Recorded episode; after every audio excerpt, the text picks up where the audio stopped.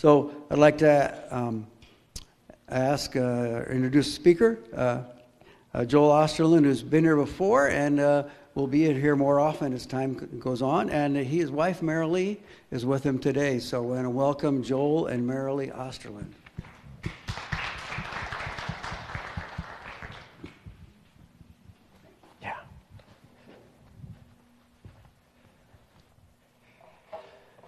Good to be with you. I uh, appreciate the prayer for the deer hunters. I was reminded just sitting here. Uh, so, Marilee and I have been married 23 years. It's 24 years, 24 years ago that I met her mom on a Minnesota deer hunting open air weekend. Marilee was in graduate school at the University of Minnesota in Duluth, and we were just starting to get to know each other, starting to date. And I, so that first meet your girlfriend's parents, a lot of pressure and stress. We went antiquing that weekend.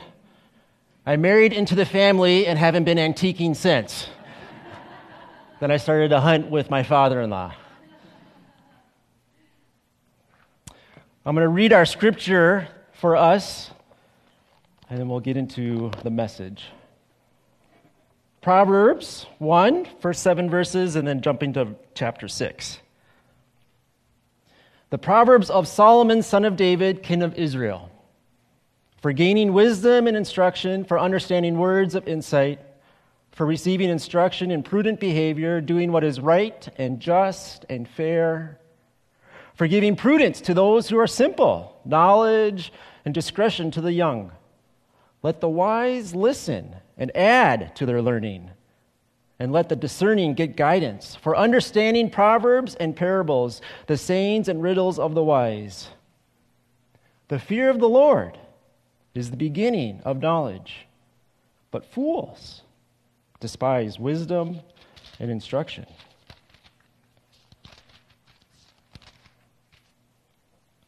Six, six through eight. Go to the ant, you sluggard Consider its ways and be wise. It has no commander, no overseer or ruler. Yet it stores its provisions in summer and gathers its food at harvest. Heavenly Father, again, we pause in this moment. Lift up this time to you. We thank you for your presence, your love, and your care, for your word. It is a light for our life, a lamp to our feet. May it guide and direct us on this day and this week. Amen. Proverbs are not unique to the Bible. There are many different cultures that have proverbs as a part of their culture. A proverb is nothing more than a short saying that gives advice on some sort of truth. Many people often perhaps have a favorite African proverb or favorite Chinese proverb. Those seem to be two sort of main cultures that people draw Proverbs from. And as we start this morning, um, not only reading the book of Proverbs, but I thought to look at some of these other Proverbs from different cultures that I found intriguing uh, for one reason or another. And, and, and as we look at them, I'm not saying that I believe or don't believe the truth that's found in these Proverbs. I'm just think it's intriguing that, you know, Proverbs isn't unique to the Bible. So here's, whoops, one, haha. An African proverb. Only fool tests the depth of a river with both feet. A Chinese proverb. Your teacher can open the door, but you must enter by yourself. A Danish proverb. He who is afraid of asking is ashamed of learning. This one isn't attributed to a culture when I found it, but big journeys begin with small steps. Another one here that's stop trying to calm the storm. Aha. Calm yourself and the storm will pass. I like that one. A Brazilian proverb. The tree with the most leaves will not necessarily produce the juicy fruit. The idea behind these cultural proverbs is that a person um, would read them, and as the person reads them, they become wise, which may be true, but that's only part of acquiring wisdom. No matter what is happening in our lives, in our world, in our church, it seems that wisdom is a trait that is needed and desired. As I heard those prayer requests, there needed to be wisdom at the moment that they drove up to the tractor and it was jackknifed, knowing that the vehicle that they came with wasn't big enough to get it out of there. That was a moment where wisdom was needed. We got to call the bigger wrecker. So, not only God's provision and keeping everyone safe and the tractor and the spreader keep working, but in that moment to make the right decision. Wisdom is needed all the time. To live with wisdom, to lead with wisdom, to be a wise person is what people of God desire and what God desires for his people. So much so that he's included books of wisdom for us within the Bible. And so we're going to look at that. We're going to look at three different proverbs. One of them, as I read already, was this 6 6. Go to the ant, consider its ways, and be wise. So as I think about my goal as a, as a pastor, is just people to be wise, to know God's word, to live with wisdom. And so we're going to do what this says. You know, this idea to consider something means to think carefully about it, about that object, to notice the quality about it. And so we're going to just spend a few minutes doing something that's sort of out of the ordinary here on a Sunday morning during the sermon time. And that is, I'm going to have you consider the ant, to turn and share, to think about what wisdom you can draw as you think about the ant. Whether it's with the person next to you, or the person behind you, or in front of you, in groups of three or four, you're going to have little huddles, and I'm going to give you 60 to 120 seconds, maybe two and a half minutes, um, to think about the ant and all the different facts. So, actually, on we put in your pews on the ends ant facts. and here they are on the slide.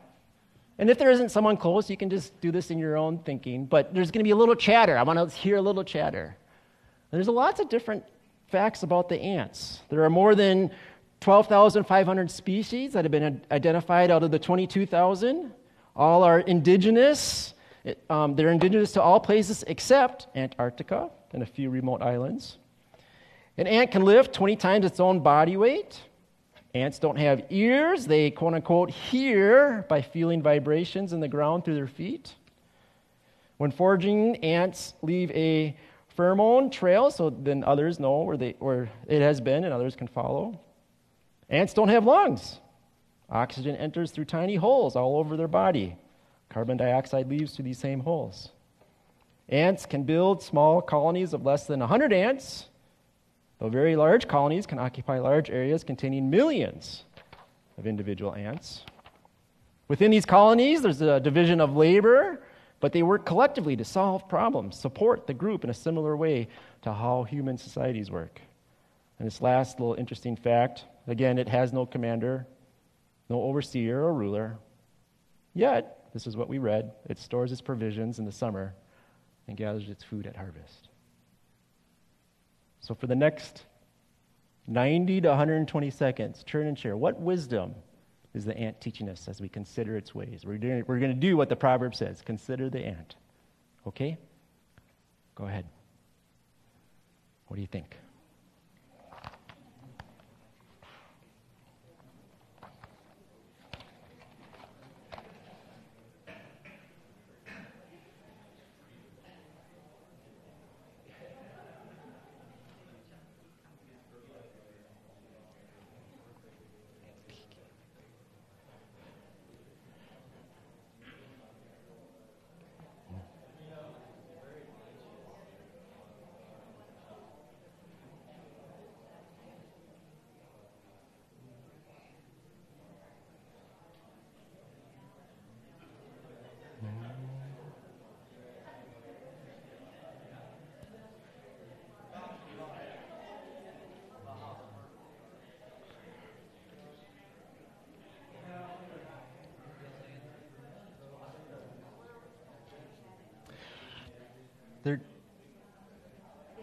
That's okay. Our Proverbs said consider the ant, so that's what they're doing. I had all these ant facts, and they're just kind of talking about the wisdom that we can get. So it's a pause in the sermon, but then I'm going to keep going. Okay. so Only for like 30 want- more seconds. You don't want to hear him, Hear what? What? what we come up with. Uh, unfortunately, we don't have time. yeah. You have something? Oh, yeah. Yeah. You, you get all these ants, Yeah. tremendous amount of ants, Yeah. and they can overcome something that's much bigger than them. Yeah. Because they can sting and Oh, together. yeah. And they don't. Yeah. Yeah. Yeah. back down. Yeah.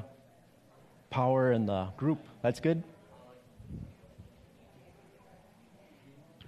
Thank you for doing that. Thank you for doing that. Um, it'd be fun to hear, to share.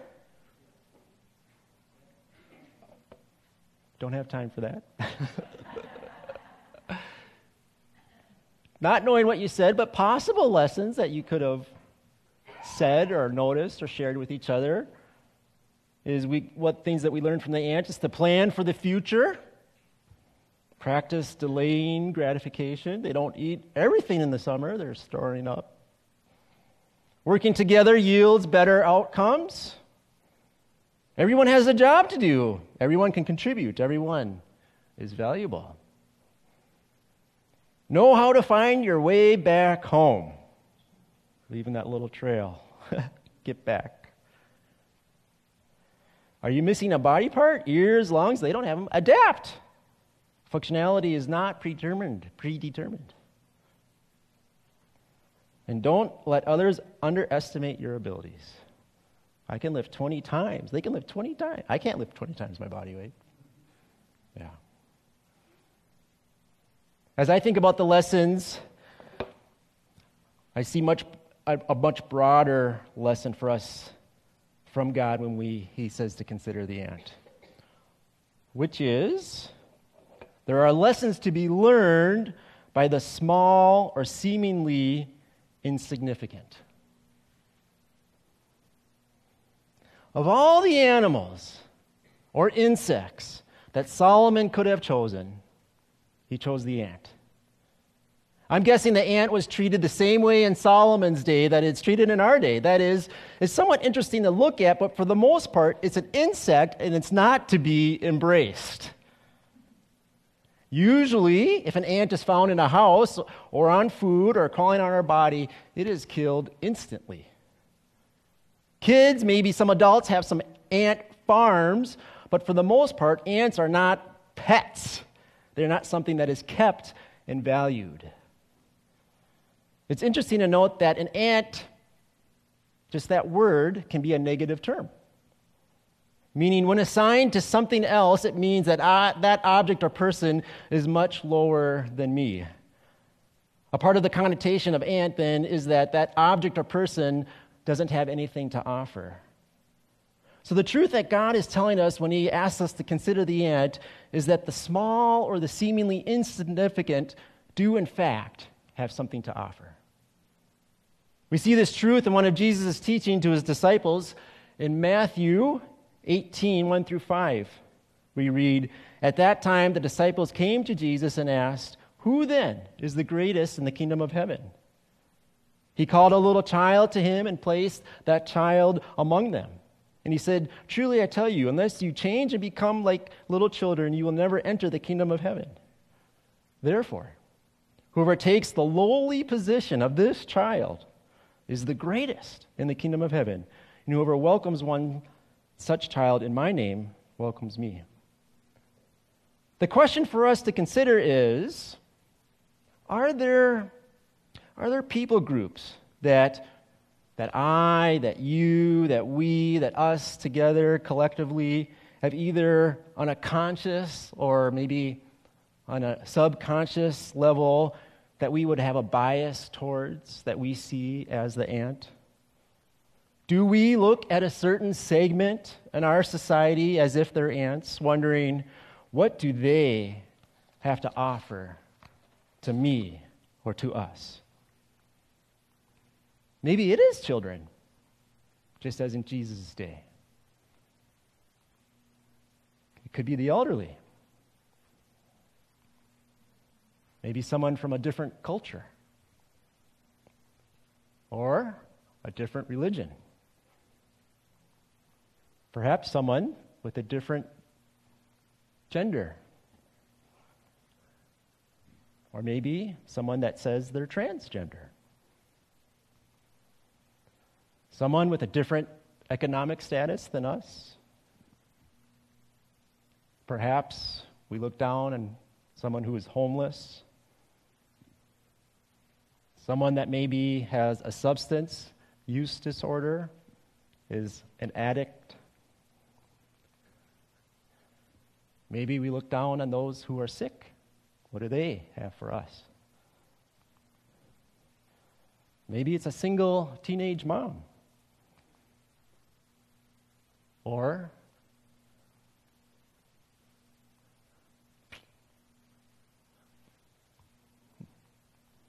a high school dropout.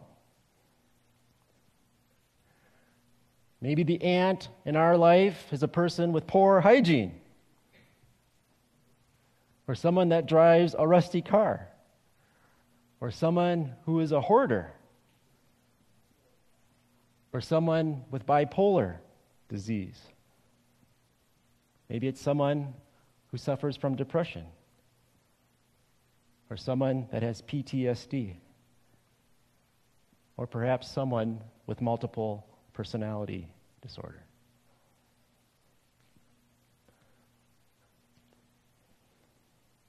Paul writes in Philippians 2 3, do nothing out of selfish ambition or vain conceit, rather, in humility, value others above yourself.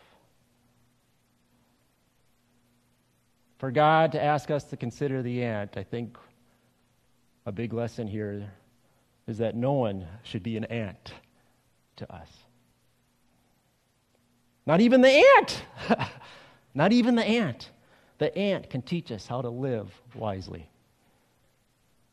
Now, here's the key. In order to consider the way of the ant, the person must be near it. And this is part of that Hebrew definition of the word raha, be near. In order to consider the way of others in our society that we may define as ants, we must be near them. It's actually quite easy to look down on another person thinking that they have nothing to offer, nothing to teach me. However, the wise will consider the ways of the seemingly small or insignificant. A second biblical proverb we are going to look at is found in chapter 11, verse 30. The fruit of the righteous is a tree of life, and the one who is wise saves lives.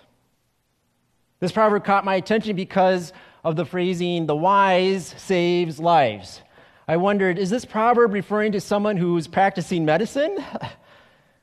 what does it mean to save lives? Other translations have the English saying, win souls or capture souls.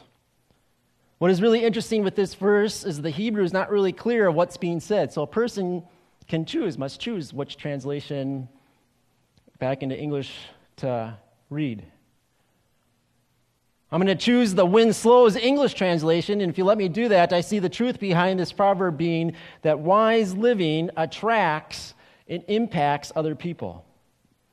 Your life will have an impact on other people. It automatically does. It just does. Just as your life will be impacted by other people. We cannot be uh, immune from the impact of other people in our lives. Others will want to be like them. Um, others, excuse me. Generally speaking, wise people attracts others, will be attractive to others. Generally speaking, uh, wise people will be attractive to others. Others will want to be like them. They will want to think like them. They will want to have the same kind of decisions that they make. People will want to know their secret. And our secret as Christians is Jesus. 1 Corinthians 1:30 But of him you are in Christ Jesus who became for us wisdom from God and the righteousness and sanctification and redemption. Our lives are changed through the work of Jesus Christ in our life.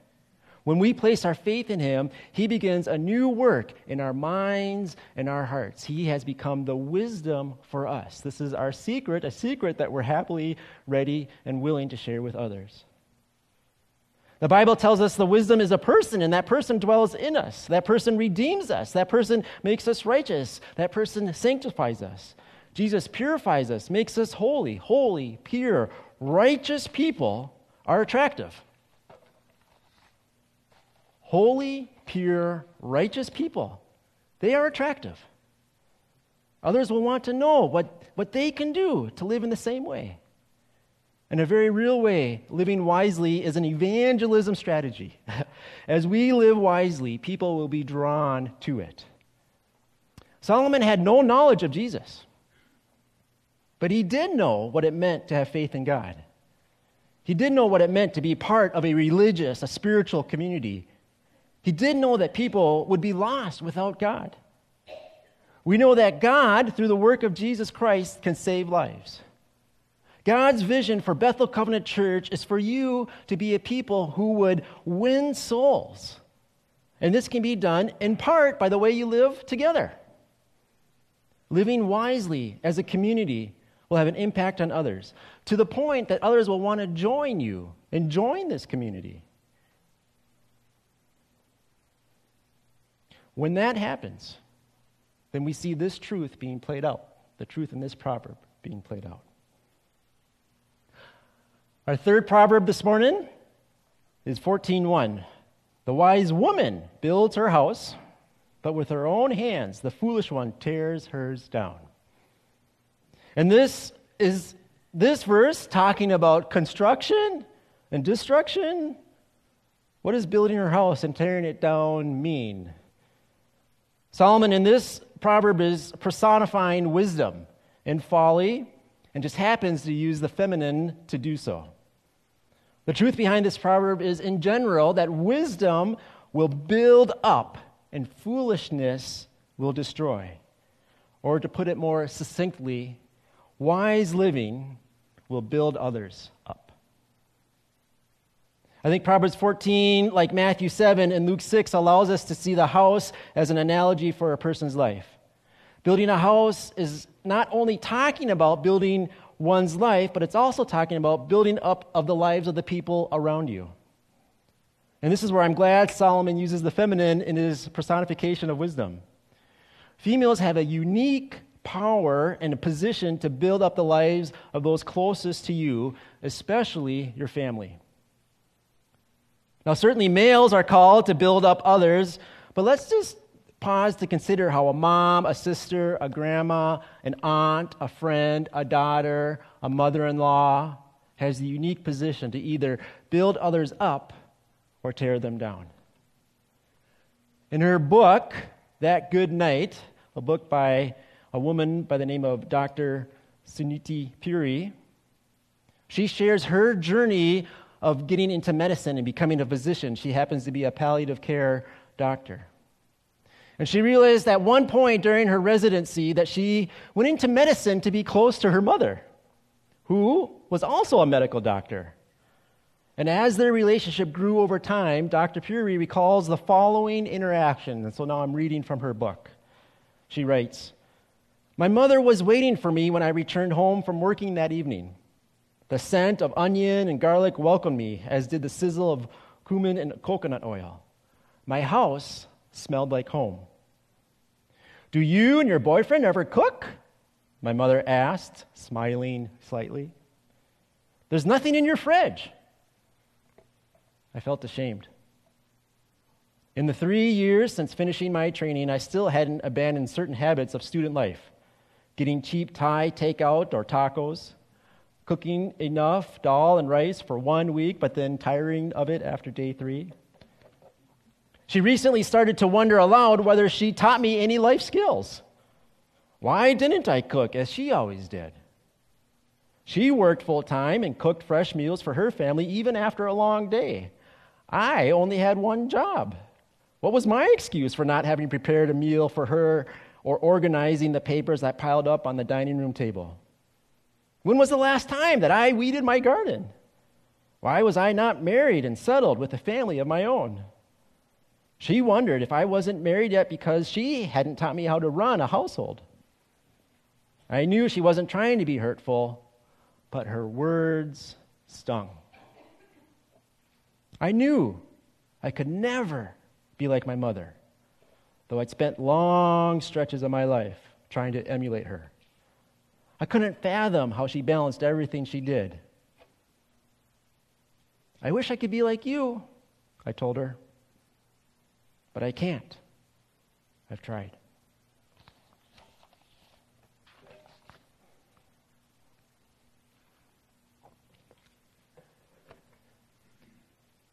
Are you building up your spouse if married? Your children if a parent? Your siblings? Your parents? Your grandkids?